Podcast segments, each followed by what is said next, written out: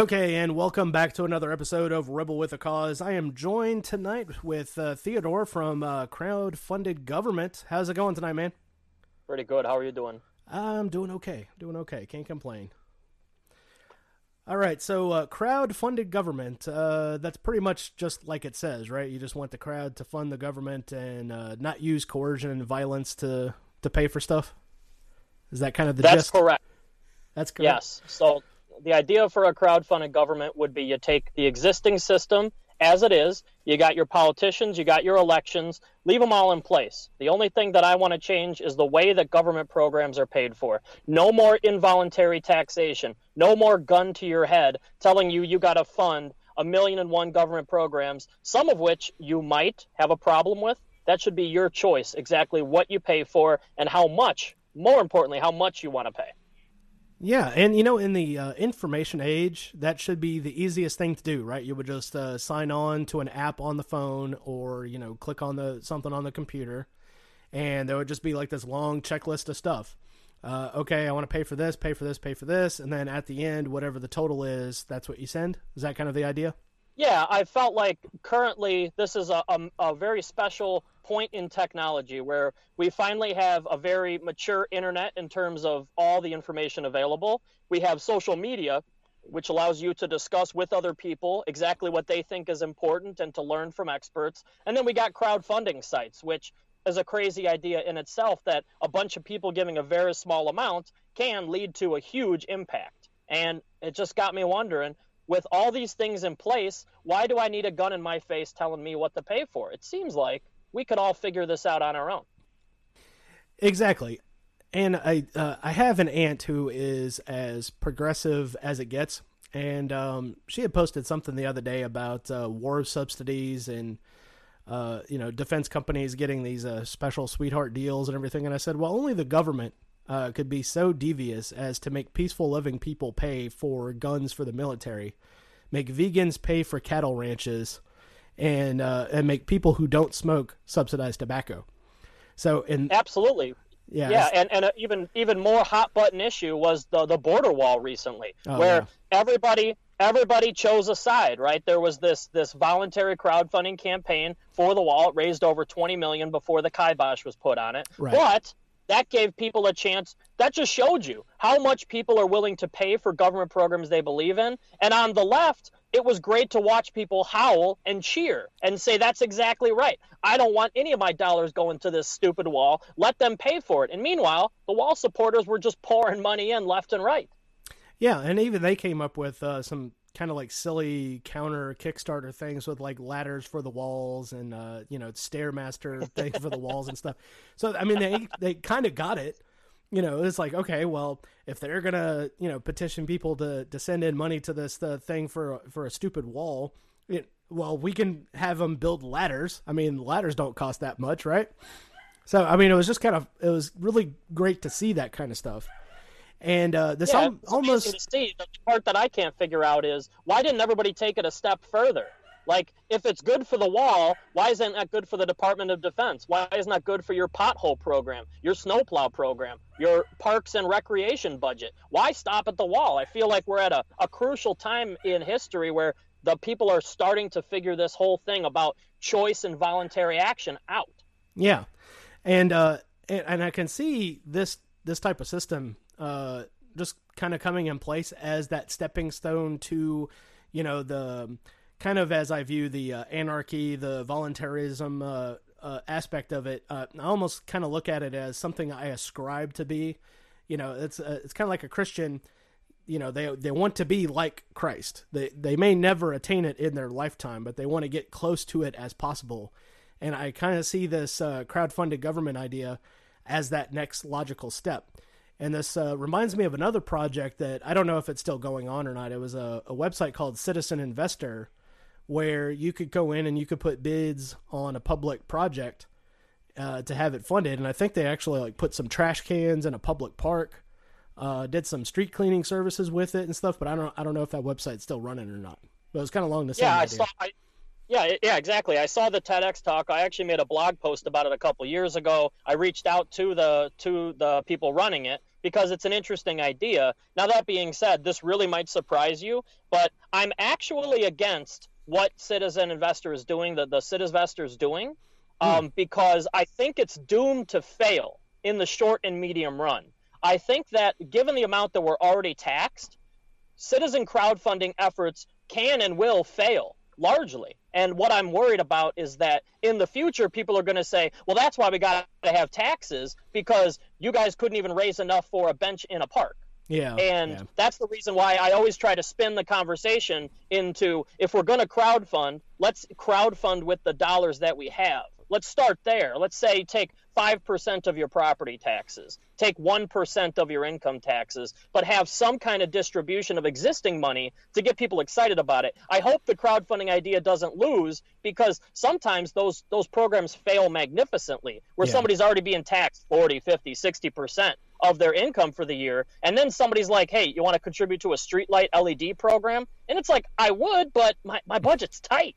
Yeah you know, I got to choose. So I, it's actually surprising that civic crowdfunding is actually something that I'm not the biggest fan of. Although, in theory, obviously, I like to support the idea of choice and of voluntarism. But I do always caution people to not throw the baby out with the bathwater when civic crowdfunding fails, given the incredible amounts of taxation that we already have.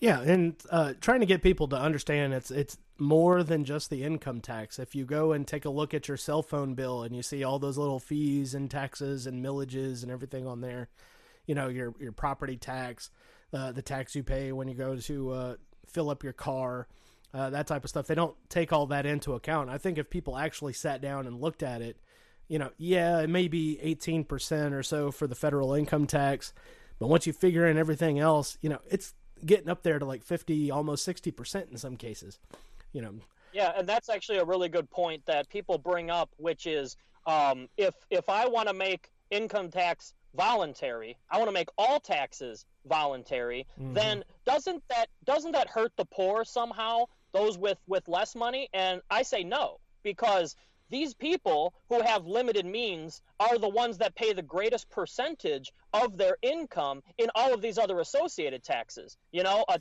a 25 cent gas tax isn't that much to somebody who makes a million dollars a year and drives, uh, you know, a significant amount. But somebody who drives a significant amount, let's say delivering pizzas, just paying that gas tax alone at the end of the year represents a huge chunk of their money. That sales tax represents a huge chunk of their money. Right. So I've always felt like it's those are like you said those are some hidden taxes. Those are taxes that you pay and you don't even think about. And that would be my goal is there's absolutely no need to coerce anybody to give any money to the government. Put the money back in the hands of the people and those who can and are able to should be able to contribute to the government. And those who have a tight budget feel free to spend your money as you currently do. Your money will end up in the hands of people who are charitable and have the room in their budget and have the vision for a society. And that ultimately will deliver what the society wants to spend its money on.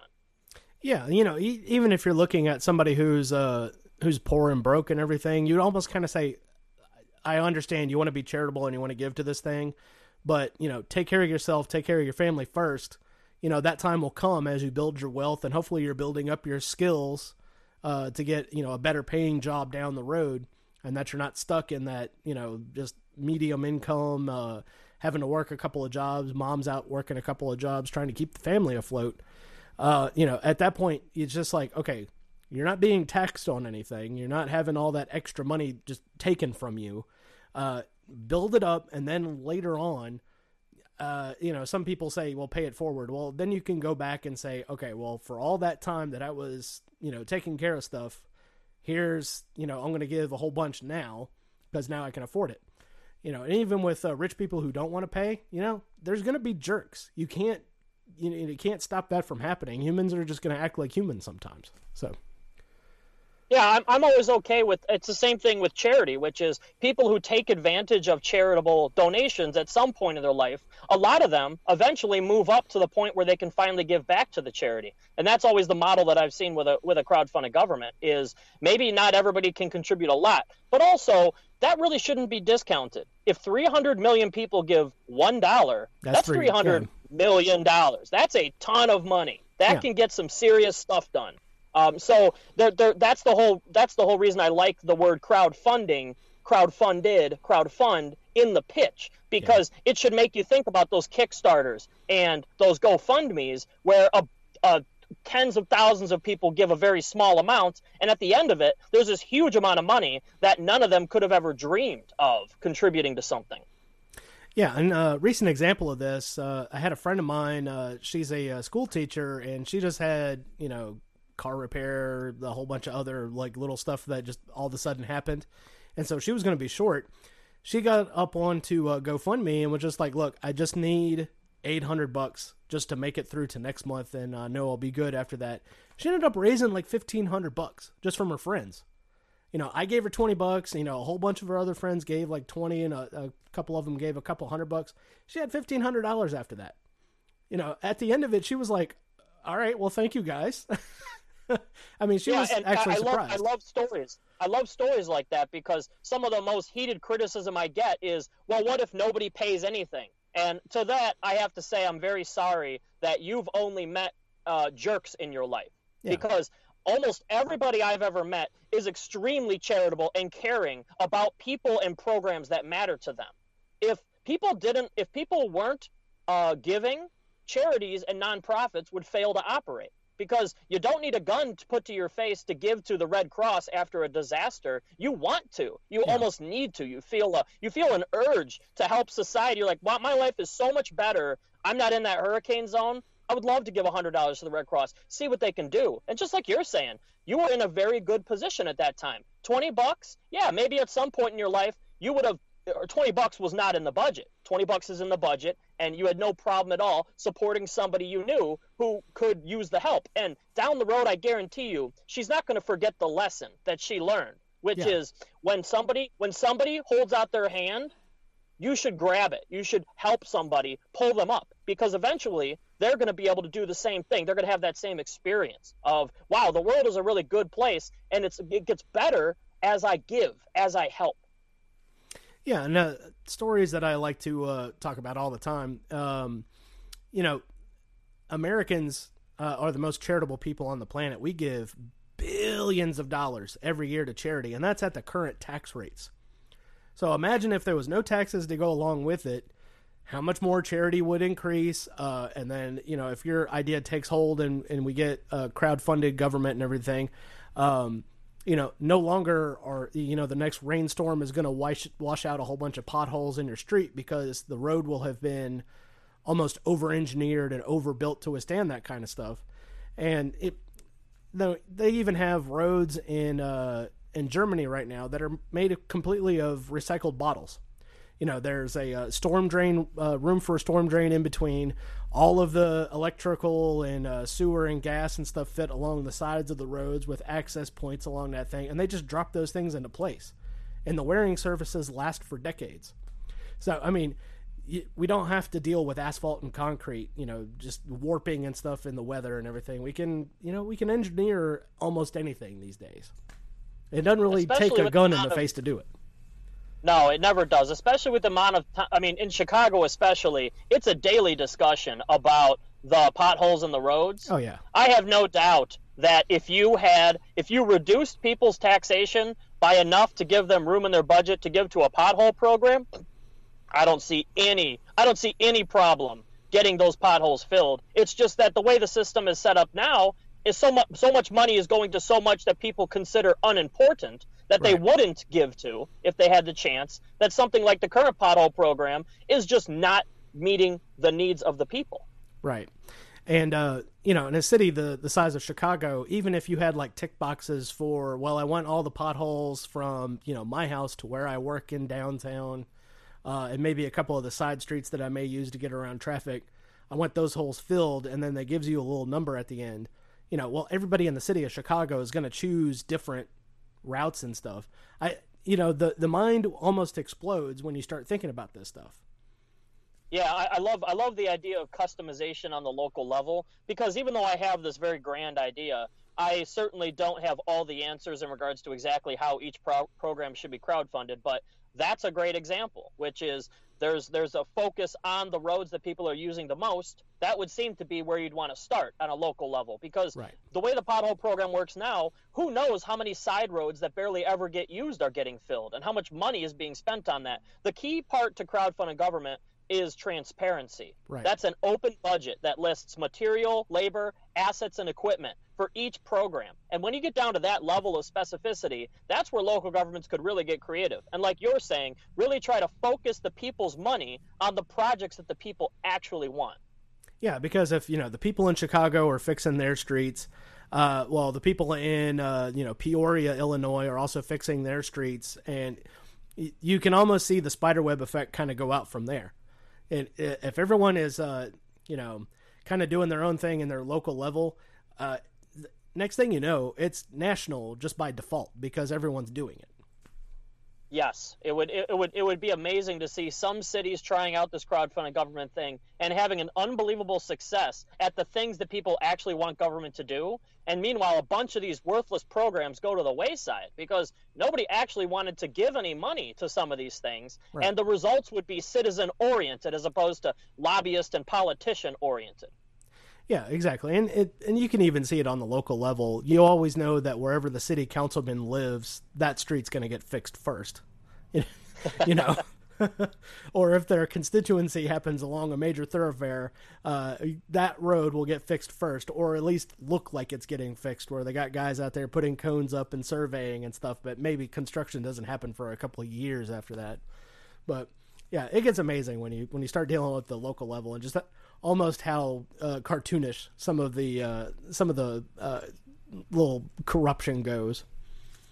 Yeah, and on that topic too, I love talking about localism because I believe that the current federal government and many state governments are completely unsustainable. We have absolutely no chance over the next 50, 100 years of delivering all of the promises and all of the programs that have that have been that have been somehow dreamt up by people with unrealistic budget expectations. I would love so many of these federal programs to be done by the states. I would love so many of these state programs to be done by county and city and even neighborhoods down to that level. Yeah. Um, because so much of this is not possible without localization. I mean, the idea of raising uh, the the current budget, let's say it's about 3.6 trillion. Let's just say it's somewhere around $10,000 per person is crazy. We need to rethink the way that we currently do that, which is focus on the programs that people want at the local level. Now, of course, federal government must do certain activities, and of course, state governments must do certain activities as defined by the constitutions, but let's get creative on anything else that's not strictly defined. And let's start moving all of those responsibilities down to the local level. Uh, welfare is my favorite example. Any type of social welfare, I cannot believe that at any point we agreed to do federal programs for what should be a block by block program. My question to you who on your block needs help? That's who you should be helping. Yeah, yeah. We should not be helping some random person, some random security social security number on the other side of the planet, basically. The we, we uh, some coast somewhere, some random area somewhere. It it would really help not only for you to help you identify fraud, waste, and abuse, but more so, you would probably want to give more than you currently do if you knew who the recipients were and you really cared about them. I think your GoFundMe example was a perfect example of a hyper local charitable function, and you felt very good about helping this one person. Yeah, and uh, everybody knows somebody who needs some kind of help, even if it's not in your own family. You d- you definitely have a neighbor that you see maybe struggling, you know, cars smoking and stuff, and uh, you know they're just barely keeping it together and everything. Uh, I'd be way more willing to give money to that particular person than yeah, like you said, a random social security number in another state. And does that social security number belong to that person? Uh, do they really need the assistance, or are they just playing at something? You know, and this is why now the big talk about UBI and everything is it really starting to drive me nuts. I was like, you just can't give everybody just a little bit of something because you know the the incentive to actually get out there and produce is is going to get taken away. But yeah, if, if... well, people people love to ask me about how do you crowdfund a UBI system. Uh, no differently than you crowdfund any other program. How much do the people with money want to give? Yeah. How much does that program deliver? Yeah, and even if it was like uh, business owners just getting together and said, "Okay, well, uh, at the end of this month, everyone's getting a gift card to our businesses," you know, that's some kind of form of UBI. It may not be the one that you're looking for, but uh, you know, I can, I could, uh, you know, my mind is reeling right now because I see all these different possibilities for stuff to happen.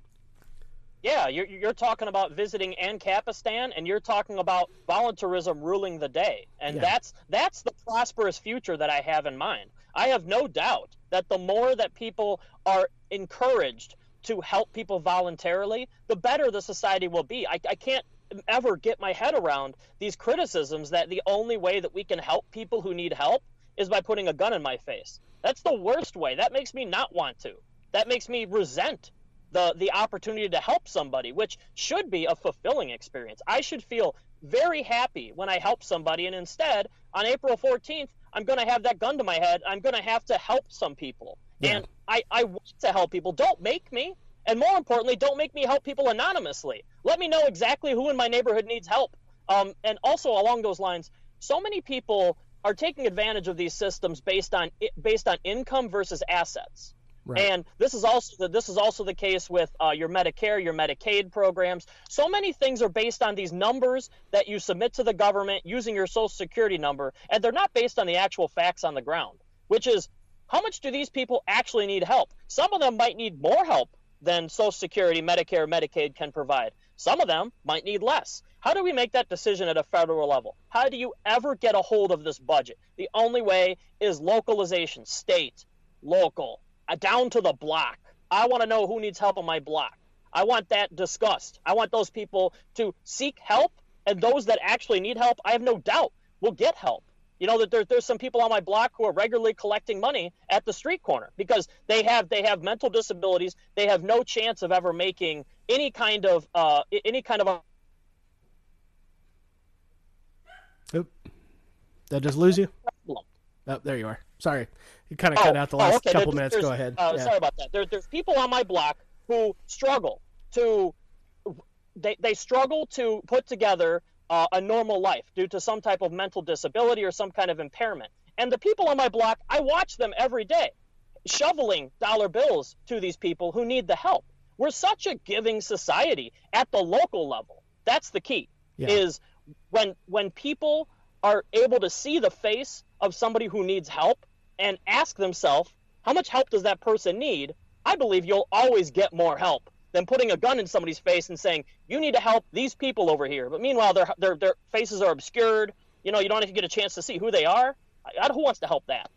Yeah, and it, you know, especially doesn't help if you, you know, have stories about, uh, you know, well, this person got busted because they had, uh, you know, they were claiming six more children that they had, and they, uh, you know, now their uh, their benefits are getting cut. Uh, you know, and it's it's the stories like that. It was like, well, I, definitely don't want to do this. And even for you know my lefty progressive friends out there who think that you know paying your taxes is your civic duty and it's going to help the poor and everything um, you know, the next follow up question I have for them is, um, uh, are you taking all your deductions? And they're like, well, yeah, of course. You know, I'd be stupid not to. And I was like, well, now you're providing less money to the government to do those things.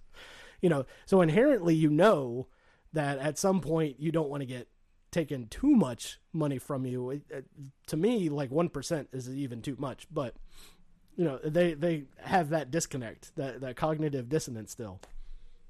Yeah, and, and that that's the re- other reason I love this crowd-funded idea, which is so many people talk a big game about the need to increase government revenue through increased taxation. Why don't we just let people put the money where their mouth is? Yeah, exactly. You know, pay up or shut up. I, I don't I don't need to hear about how much you want me to pay. I want to see how much you want to pay. That's what matters ultimately. Is everybody gives what they want. I don't need to convince me to give more or less. I'm, I'm going to give exactly what I want to give. You give exactly what you want to give. Just just shut up about it and pay. Yeah, exactly. I mean, and, and if we're all just putting in a little bit here, a little bit there, like you said, you know, we're going to find that a lot of these problems will, will tend to sort themselves out because it, will get to a point where people who are poor, they're, uh, they're going to get to that point again where they don't really want to take the money this month. You know, they want to see if they can do it on their own. Uh, you know, maybe they just need help with getting a medication this month or something like that.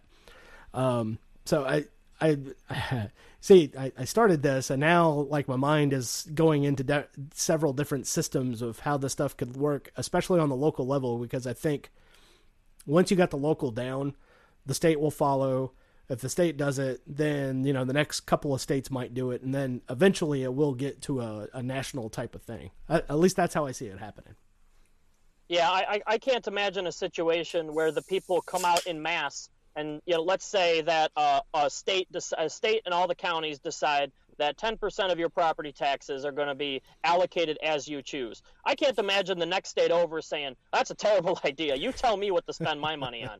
And the the first the first state, the first municipality that stops issuing bonds and starts simply issuing short budgets. So let's say you you borrow X amount of dollars per year yeah. The first municipality state that eliminates that borrowing and then cuts their budget by that much and says, everybody, give what you want. We're not borrowing anymore. I can't imagine that the next state over says, no, no, no, no, no, no. We want even more borrowing. That's a terrible idea.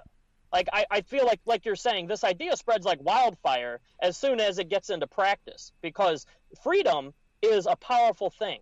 And when people see the opportunity to be free and people have the opportunity to spend their money how they want, and they have the opportunity for the government to not continually drive their great grandchildren who haven't even been born yet yeah. into desperate desperate debt and poverty which is the direction that we're going i can't imagine that there would be any kind of pushback but uh, at it just seems like something that would just keep moving forward.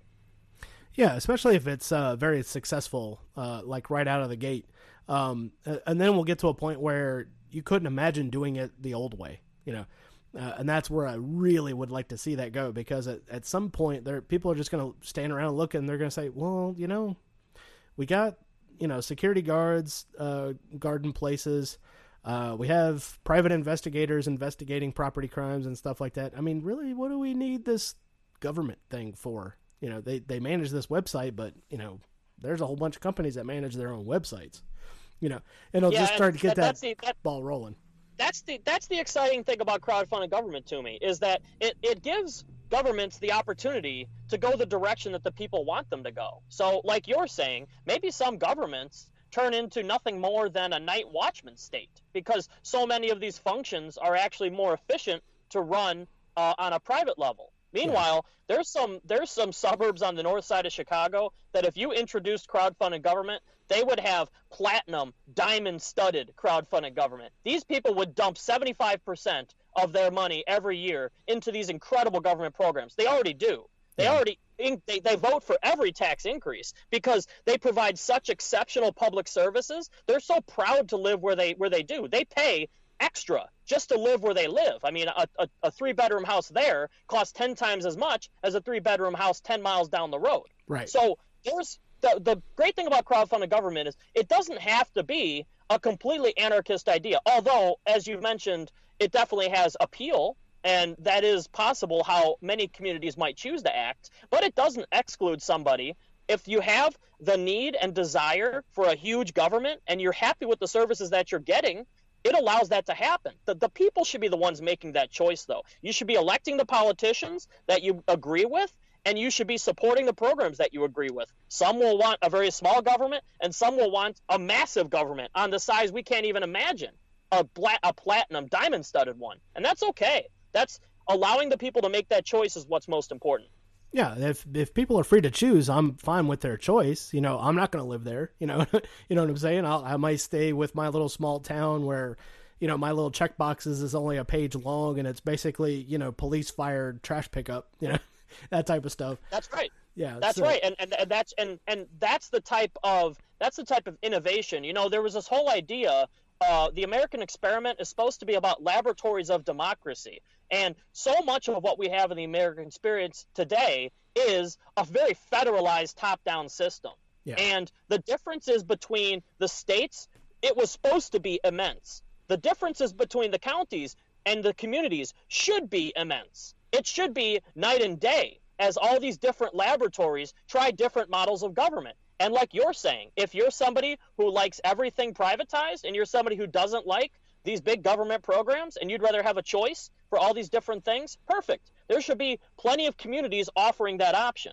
And that's what's a real shame to me is that we seem to have virtually 99% the same types of government and government services no matter where you go.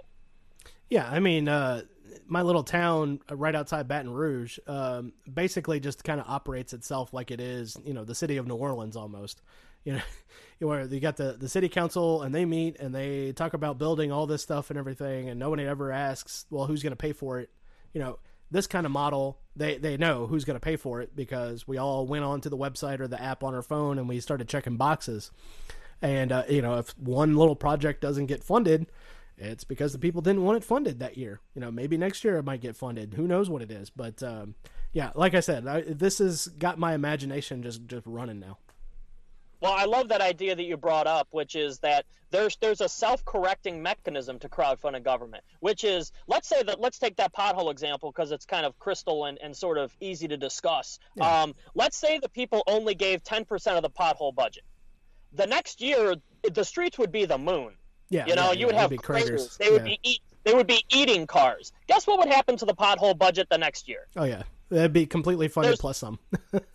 and and and that's the beautiful thing I think about crowdfunded government is the politicians can set the budgets, but ultimately the people are going to get a feel for what they're getting from it. You know, if and the, the pothole program is a nice one to think about just because it's a very local and it's a very actionable, it's very visible. Right. But that's also true of even huge programs, which people are very frightened to consider crowdfunding. Something like the military, which is there would there would always be specialists, there would always be the people who study this stuff to tell you, in our opinion, the government is not ready to fight these types of threats. For example, today it's cyber threats. You hear about that all the time. Right. That our, our military is not ready. We're, we're ready for like these these these old style land wars, but we're not ready for the, the true threat, which is let's say another country went after our electrical grid. Let's say they went after our um, after our cybersecurity on a mass scale. We we need the military to fight that. So that's what I've always felt interesting is I have no problem at all if the if there were specialists in the military saying, you guys really need to up the spending for this cybersecurity program. And maybe we agree with you. Maybe we don't need 10,000 submarines. Maybe we can mothball half of them and start putting some of those costs to the, the true threats of the future. Right. So there I have I have no and I like that because it's a it's a more complex discussion. You, you don't see the pothole, but that's how a crowdfunded government would work. You'd have experts and you'd have that a debate by the way if somebody said that on social media, there would be experts on both sides of the aisle. People in favor of more cybersecurity, people in favor of less. And you would have a chance to do your own research, make your own decision. Yeah, and even if uh, you know on the federal level, you go to the uh, the military website and you're going to choose what you're going to fund. Uh, I would also imagine that you would be spending a lot less time in other people's business uh, around the world and maybe you wouldn't necessar- uh, necessarily need cybersecurity if you're, you know, if you know North Korea, that's all they have left is hackers. you know, they don't really have a, a high tech military that can, you know, do any kind of land war outside of invading a parking lot in Seoul, Korea, or whatever. Uh, you know, if you're, you know, now you've pulled back all of these military members uh, from around the world, and they're you know basically just defending the uh, the borders of the United States. You know, I, I think the world's going to be a lot safer place to begin with, and maybe that budget just kind of goes down and down and down over the years, unless something else pops up somewhere. Yeah, so much of what so much of what the military does is unpopular. But the interesting part to me is that some of these programs that the military does are very unpopular, and some of them, like spending on the actual military, so benefits and health care for military members, right. are extremely popular. Why is it that they both have to be lumped together? Why is that one single Department of Defense? Why aren't all these different programs broken out? And so that people can make an intelligent decision about what they want to fund. And like you said, if people are doing what's popular, they're probably going to end up doing what's right. They're probably going to end up improving the image of the United States across the world. Because even though the United States is definitely always ready to respond with an incredible military uh, might to any threat that's made, sometimes it does seem that there are things that the military does that are incredibly unpopular. You know, we, we have a Middle East wars that's been going on for uh, darn near two decades plus um, on a very heavy scale. And I would be very interested to see exactly what parts of these Middle East theaters are people most interested in. You know, how much would you like to give to the CIA's programs in Iran? How much would you like to give yeah. to the nation building in Iraq? How much would you like to give to the defense of Israel? These are all specific programs that have incredible effects on the future of our relationships with th- those countries and those countries around them.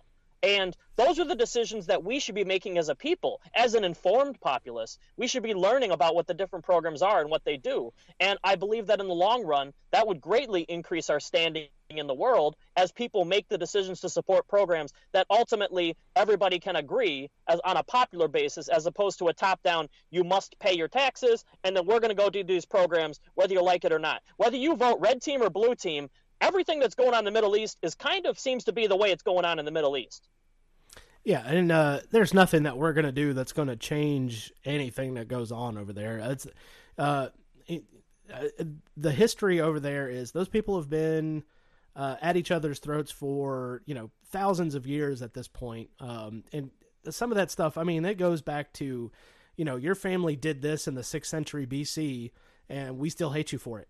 That uh, that kind of mentality that goes on over there and then just the U.S. just kind of sticking a big boot in the everybody's face over there, saying, "All right, you guys do this, and you guys, uh, you're not going to get respected.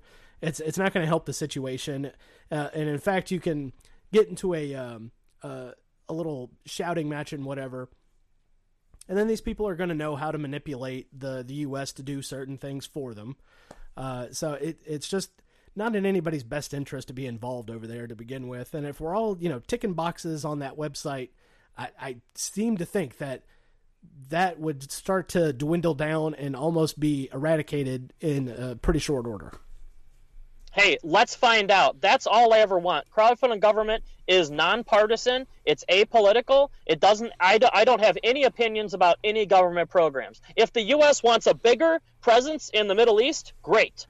Go ahead. If the U.S. wants a, a smaller presence, great. Go ahead. That's that's what we need to decide though, because this democratic system that we have has weaknesses, which are if both parties have a position, nothing will nothing will change. That's it. Right. There has to be some type of there has to be some type of a second vote, essentially a vote with your wallet, which is let's say both parties do have the support for the same program, virtually unchanged, which, by the way, that's kind of the feeling I get about most of the federal budget. It's like the politicians agree on 99% of it, and then they slap each other over 1% of it. Let's have, instead of this political theater, let's have a final vote, which is great. This team won. These programs are being offered now. How much do you want to pay? That is the ultimate defense against a tyrannical government which is just because we voted you in doesn't mean we have to pay for what you want to do. That I believe is true freedom. That's the final vote with your dollar. Yeah, exactly. So I mean, you're going to have you know, uh, uh, you know, some kind of good old boy down in Texas is going to vote all the military stuff, and you know maybe he doesn't put any money towards any kind of social program. But the good thing about that is there's some software programmer in San Francisco who's going to do the exact opposite. You know, and again, like I said, my imagination is going all over the place with this. I could just see that I, I, just love the idea. I just love the idea of both those people giving money to what they like, and at the end of the day, they feel very good about what they spent their money on. They don't have any feeling of coercion. They don't have any disgusting feeling in their stomach that all they can do is vote harder next time. There should be another option. I love the idea of both those people getting exactly what they want. Yeah, exactly. Um, I, I think this is a really great idea. Um, you know, I kind of see it as that stepping stone towards everybody truly living a, a, a free lifestyle that they want to live and not have anybody come and say boo about it. Um, and so I think uh, th- this will have to be like a uh, an ongoing discussion. We got to get uh, this type of stuff going, at least in a local area first, just to show that it works. Yeah, that that would be the goal, and that's ultimately what I'm trying to accomplish. I did a survey of the landscape a few years ago when I was really starting to get excited about this idea, and I only saw little puffs of smoke about the idea. You know, one person made a YouTube video here, never made another video about it. One person made a tweet here, never did another tweet about it. Right. And it just seems like the idea is out there organically, but what can be done? And in my opinion, a movement is what's needed. A centralized philosopher, myself, I'm happy to be that guy. I will I want to take on all statist opponents. I want to be the logical defense. I don't want that argument of, but what if nobody pays anything? Yeah, I guess it's a stupid idea. What's on TV? You know, I want somebody yeah. in our court fighting this good fight every day in the streets because it's it's out there and all we need is a couple local governments trying it and succeeding with it. We need whatever money you're currently being forced to give reduced and then let the people decide. Are you happy with the reduced budgets or would you like to voluntarily give to certain programs in order to see more results from what you actually care about out of government? And i think as soon as that experiment is tried it, it spreads like wildfire. Yeah and it doesn't even really have to be a large city like chicago or los angeles or new york or anything to try it. I mean it could be um, you know a pretty medium sized town uh, or even a small town just to try it out. And then uh, you know, and just make sure that that message is just kind of boosted everywhere. It was like, all right, did you guys see the uh, the little little town down in Texas that did it and it worked? Uh, you know, now they got the uh, the county that they reside in is trying it now. Uh, I can just see that brush fire starting. Uh, something very small and very local. Yeah, and you know the question gets asked to me a lot if if I'm such a believer in the free market, if I if my idea is so good, why hasn't it been tried before? Doesn't the existence of involuntary taxation everywhere in Western society doesn't that prove that that my idea is stupid? I say not because this is only possible with those three things that I mentioned earlier: a mature internet, social media, and right. crowdfunding. This is now. This is a very 2010s idea that we could only dream of let's say 20 years ago. It's it can be a reality now. I'm not discouraged at all that it's not happening yet because nobody's pushing for it. Uh, the only discussions that I see I'm on Twitter a lot. I love going in the mean streets of Twitter and seeing what battles people are fighting. The problem that I see with ANCAPs out there, especially, is they have very good philosophy, but they have no ground game ultimately, Ancapistan is a sexy place, but it's very hard to put into words what that looks like. When somebody says who will build the roads, that person gets stomped on. Yeah. However, the person getting stomped on has a very good point, which is so exactly how do you want to do it? And that's where there's a lot of hemming and hawing and stumbling. And it seems like the statist either wins that battle or draws that battle even though they got stomped on originally because it is such a silly a silly question to ask. What do you mean who's going to build the roads? We're going to build the roads. The same people that built the roads before. Right. There will be roads. Don't worry. We, we got roads. People need roads. Society needs roads. But there there is such a bad plan right now in many of these philosophical communities exactly how you get to that point. And also, uh, I'll, I'll, take the flip side. As much as I, I hang out with ANCAPs a lot because they're sort of the people that are red pilled and enjoy thinking about this idea as a springboard, I hang out with a lot of stateless socialists, people that would love the idea of voluntarily giving a lot of their money and living a commune like state yeah. because they believe that they could give their money to a, a very small community and that very small community can give them everything that they need and they love the idea of taking care of each other and doing things communally. That's great. But they too struggle with the same thing that the ancaps do which is you got a great idea in principle but where's your ground game? How do you get to that point? and that's where i feel crowdfunded government takes all of these people under its under its tent. Give me a mainstream democrat a mainstream republican an ancap a stateless socialist. Give me all these people and I will provide them with a mechanism to make it happen. Yeah, and there's no reason not to. I mean, we all carry around a, a smart device in our pockets. Uh, you know, a lot of us have computers and internet uh, access at the house. Uh, and even if you don't have it personally, uh, there are several places where you can go to get online. Um, and even if it was uh, if it was done, this would just kind of be the thing. Even if at City Hall there's like a little uh, kiosk that you have to go up to and do it.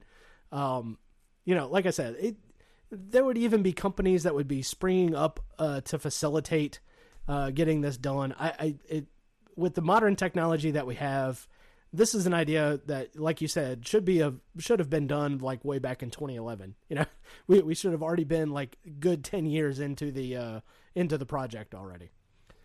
Yeah, we, we were there in terms of technology. We're just we just weren't there in terms of philosophy. That's why I decided to right. turn this project up to 11. Talk to as many people as I can, spread the idea to as many people as I can, try to talk to as many politicians and just try to get some people to try it. And along that idea that you were saying, you know, some people do get bogged down in the details like, well, what if somebody doesn't have a computer or more importantly, here's my favorite question. What if somebody just doesn't care about politics and they hate that stuff? Yeah. They just like paying their taxes, go, going to their job, going home with their family, and doing the things they love. I like that person the most. That person can just cut a check for what they paid last year, the same percentage of their income, right. put it in the slot, and it goes to every program.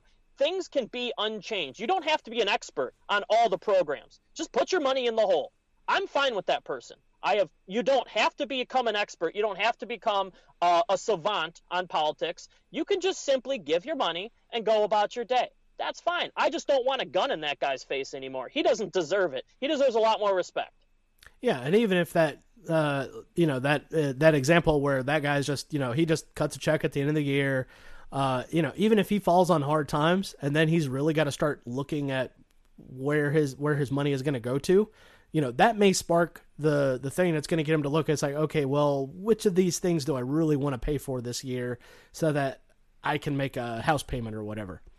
You know yeah, e- even that, guy will get will get it eventually yeah and that being said as much as i talk about that guy you know from talking to everybody that guy i don't think exists. Everybody has an opinion about something involving government right? Is there really is there really that guy who's just completely tuned out of everything? Doesn't everybody have an opinion about roads that should be built? Doesn't everybody have an opinion about trash pickup? Doesn't everybody have an opinion about the military? Doesn't everybody think something uh, so as much as my, my dream is that there's people who just are happy paying 100% what i really like the idea of is this finally gives people a chance who quote unquote don't like politics. A lot of those people say that because they don't want to alienate 50% of their customers, 50% yeah. of their coworkers. Yeah. A lot of people hang back from that and it would allow those people to quietly start to get engaged. You know what? Take an hour at night and read about the different policies that you can pay for, the different programs you can pay for and it's even that guy I think in the in the quiet and solitude of his own home would at that point be happy to identify some type of preference. I want to give less percent to these and more percent to these. I think it's it's a great way of increasing the democratic participation in our society because right now your only choice is red or blue. What do you like? Yeah. Yellow? Nah, it's not going to win. Stupid. Red or blue? You know, and it's like, why can't we get past that point? It's such like a tribal, ancient method of determining where you stand. Which tribe are you with? Let's how about this?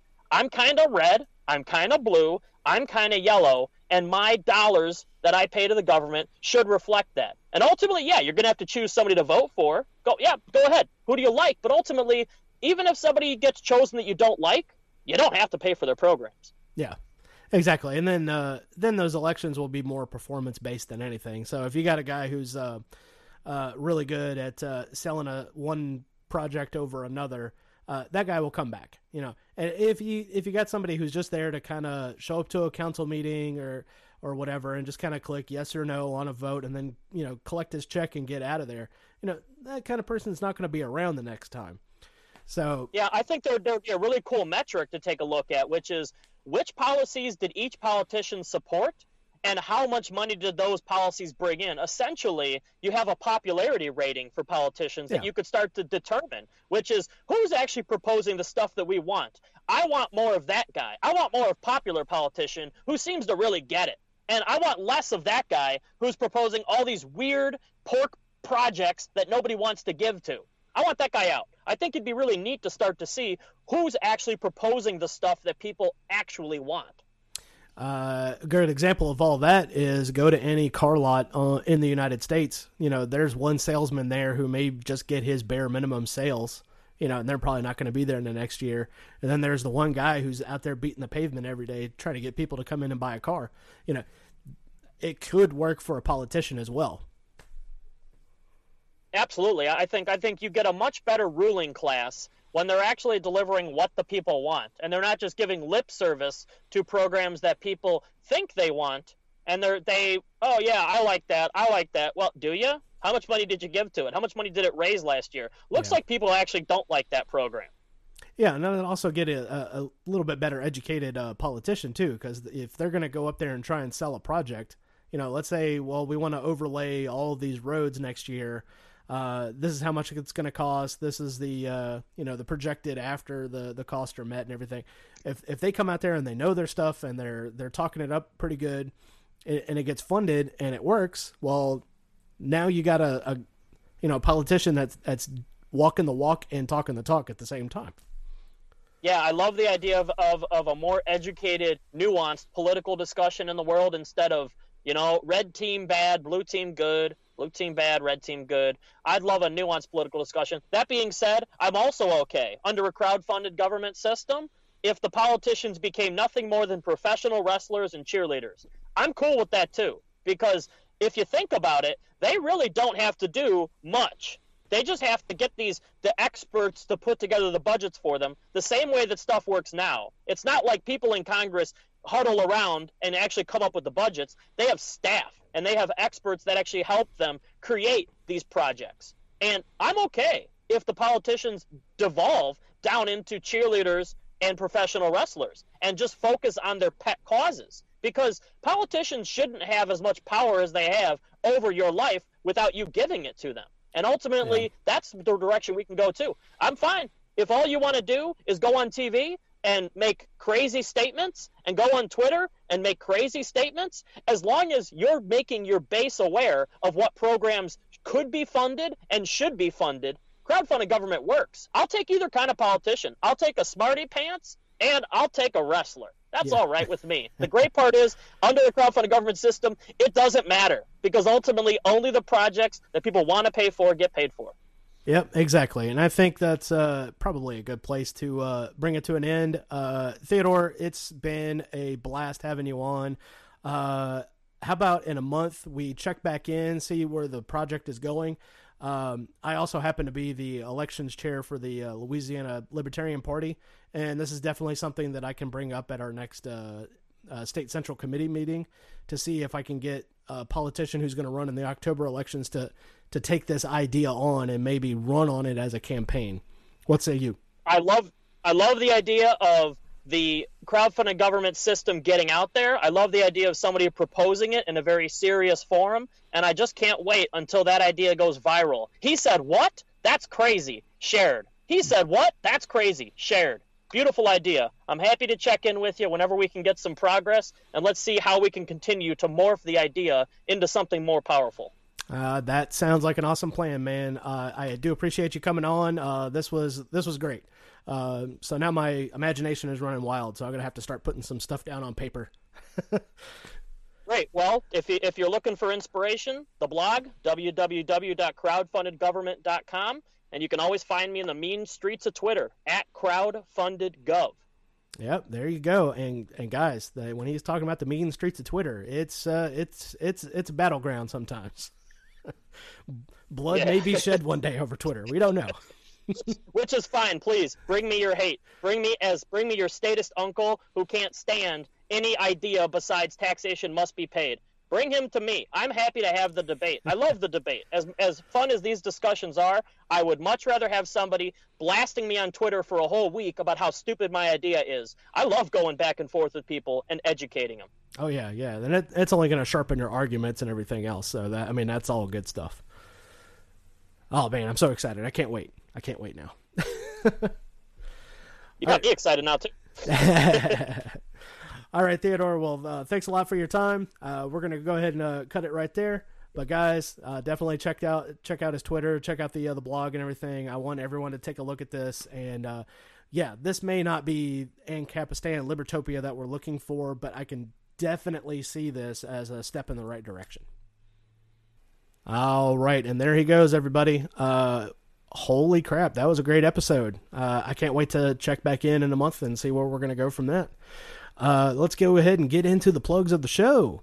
Um, if you got dollars that you want to crowdfund me with, why you can just take those over to patreon.com forward slash rebel with a cause podcast uh, become one of the subscribers there you get a little uh, little uh, teaser stuff uh, that happens every now and then uh, i've got a few minutes of audio right at the beginning of this episode that i'll drop in there as bonus content uh, I'll do the same thing on subscribestar.com as well as bitbacker.io. And I usually will throw something on Minds, kind of as a, if you give me the tokens per month, you'll be able to get those as well. Um, but speaking of uh, fiat dollars, uh, speaking for you, if you're going to vote for those dollars, you can also give at uh, paypal.me forward slash rebel with a cause show. I do take those as well. Uh, the crypto uh, wallets will be listed as well if you want to do it that way. Oh, darn. That was a question I was going to ask if it was going to be crypto friendly. Mm. All right. I'm going to have to mark it down, set it up for next month, and I'll ask then. Or check out his blog, right? Uh, also, if you feel like you, you want to get something uh, for your troubles, uh, I do have t shirts and uh, coffee mugs available at teespring.com forward slash rebel with a cause podcast.